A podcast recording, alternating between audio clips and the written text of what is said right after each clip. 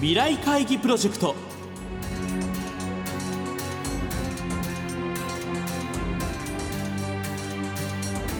この番組は「作り変えよう」をキーワードに企業トップが提示する日本の未来に向けたさまざまな課題について皆さんと共に解決策を考える日本経済新聞未来面の紙面と連動したプロジェクトです。今回ご登場いただくのは昨日に引き続きライオン株式会社浜逸夫代表取締役社長執行役員です。先日行われた浜社長へのインタビューの模様をお送りしていきます。後編となる今回は高齢社会におけるライオンの社会貢献の在り方と中期経営計画実現にあたっての今後の課題と具体策について伺います。聞き手は日本経済新聞田中陽編集委員です。社会価値っていうと、うん、まあ、高齢化というところがですね、すごく、まあ、大きなトレンドになってきてますけれどもその健康寿命ということに関してはどのような形ではい、えー、まあ、世の中に貢献をされたいと思われるんです、うん、例えばあの弊社のコア事業であるオーラルケアの事業でこうお礼にお話した方が一番分かりやすいと思うんですね。オーラルヘルスケアと最近呼んでますけどもお子さんからお年寄りまでのそのオーラルケアをやることが全身健康すなわちオーラルヘルスケアにものすごくこう重要であるということが非常に分かってきてます。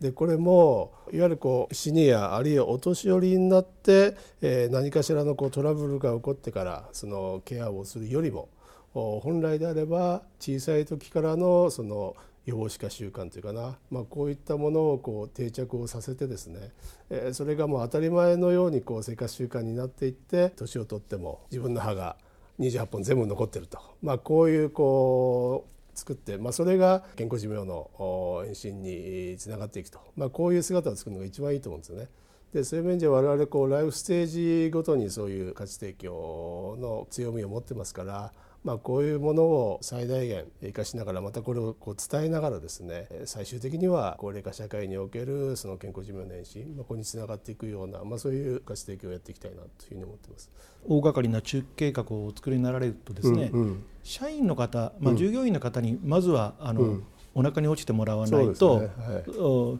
客様にも伝わらないと思いますのでどういうような形で従業員の方々にこれを浸透させようと今、うん、取り組まれてるんですか？業績がまあある程度こう好調に推移しているとなかなか人もそうですし組織もそうですけどもこう新しく変わっていこうという形にならないんですね。で一方で環境がどんどん変わっていく中でやはりこう我々自身のこう発想の仕方であるとかその行動の仕方であるとかあるいはその今までのライオンの常識ここも全部こう作り変えないと、新しいその世の中の中で我々の本当にこうやりたい活動ができなくなるんじゃないかということを、まあ、今回の中期計画の中で我々自身のアクティビティもアクションもリデザインしようじゃないかということを今一生懸命、まあ、トップダウンで社員にですね今伝えているという状況にあります。で具体的にはですね、まあ、そういうこうトップダウンのその思いを伝えるだけではなかなか会社のカルチャーなり行動っていうのは変わりませんから今リデザインフォーラムっていうのを作ってですね、まあ、これはあの私がオーナーあるいはこうファシリテーターになってですねえ特に各現場の若手、え社員からそのリデザインチームをこう次戦で、え手を挙げてもらってそういうメンバーとですねそのそれぞれの会社の中で今のさまざまな当たり前がありますから。まあ、これをこう変えるためにはどうすればいいかということをこうワークショップのような格好でフリーにディスカッションしてでも現場発想ででしかもそれに経営が協力をしてどんどんどんどんこうリデザインをしてやり方を変えていくと、まあ、こういうことを今始めようとしています。でその従業員の方に、まあ、うん、お腹にストンと落ちてですね、うん、でこれから新しい商品やサービスが、うん、まあ、おそらく作り出されていくんだろうと思います、どのようなものがですね生活者にとって生まれてくるものなんでしょう、まずあの従業員にとって落とし込むっていうこと自体もあのまだまだそのウェルビーイングであったりリデザインであったり具体的にどういうことをやろうとしているかといったところまでは十分にこうまだまだ我々がねこういうことをやりたいで今までと違うことをやろうと思ってるんだなっていうレベルにしかまだ現場にはしっかりとは浸透できてないのかなって気がします。でこれについてはやはりあの具体的なそのリデザインの事例をどんどんどんどん積み重ねることによって初めて会社のカルチャーが変わりそれが本当に浸透して会社の風土あるいは DNA という格好になっていくというふうに思ってますのでこれはまあしっかりやっていくと。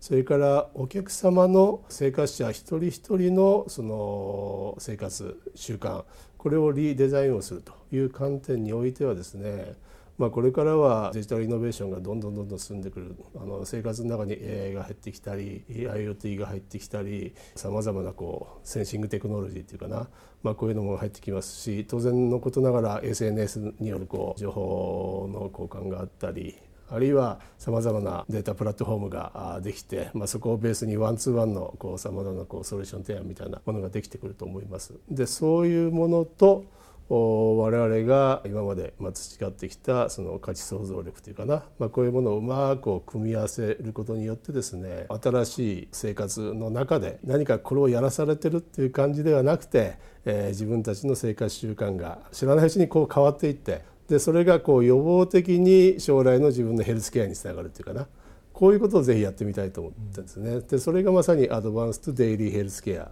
というこう価値の創造であり提供ではないのかなというふうに思っています。それは私たちが全く想像もしないような新製品としても登場する。可能性ありますね。今まではどうしても商品で機能を上げる。それをどうお客様の価値として伝えるかいうことだだけだったんですけども、まあ、そこにさまざまなその商品の機能だけではなくてその使い方であるとかあるいはワンツーワンのそのソリューション提供であるとかいろんなその新しい手法がこれから使えると思います。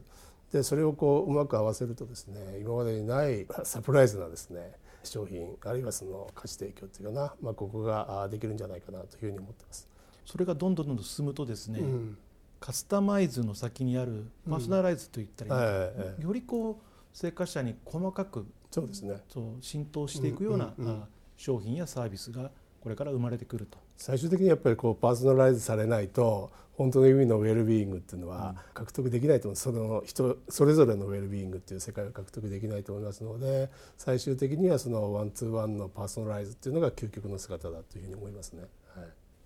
今回はライオン株式会社浜逸夫代表取締役社長執行役員へのインタビュー後編の模様をお送りしました。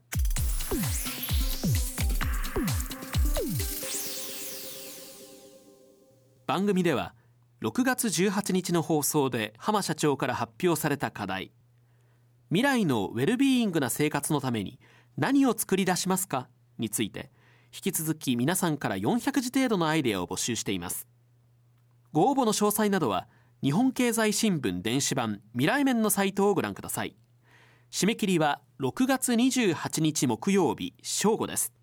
皆さんからの投稿をお待ちしています。未来会議プロジェクト。今回募集しているライオン株式会社浜逸夫代表取締役社長執行役員からの課題に寄せられた皆さんの投稿について浜社長にお選びいただいた優れた投稿は7月23日に放送されるこの番組でご紹介します。次回は7月2日月曜日午後10時50分から日東電工株式会社高崎秀夫代表取締役社長にご登場いただき高崎社長からの課題を発表していただきます。